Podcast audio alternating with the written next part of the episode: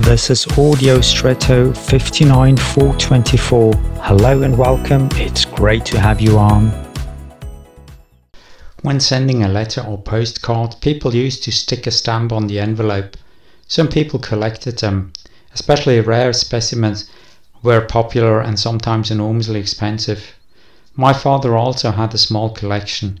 He collected stamps for various countries and went to the post office whenever new stamps or special stamps came out and bought them to keep his collection as up-to-date and complete as possible. This impressed me.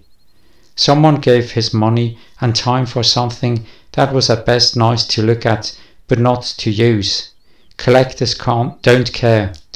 They are looking for their passion objects and are willing to give away a lot for them.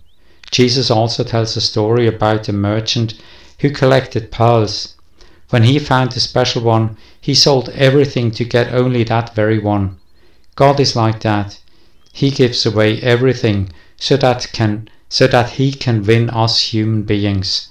He sees us as such pearls. So are you being seen?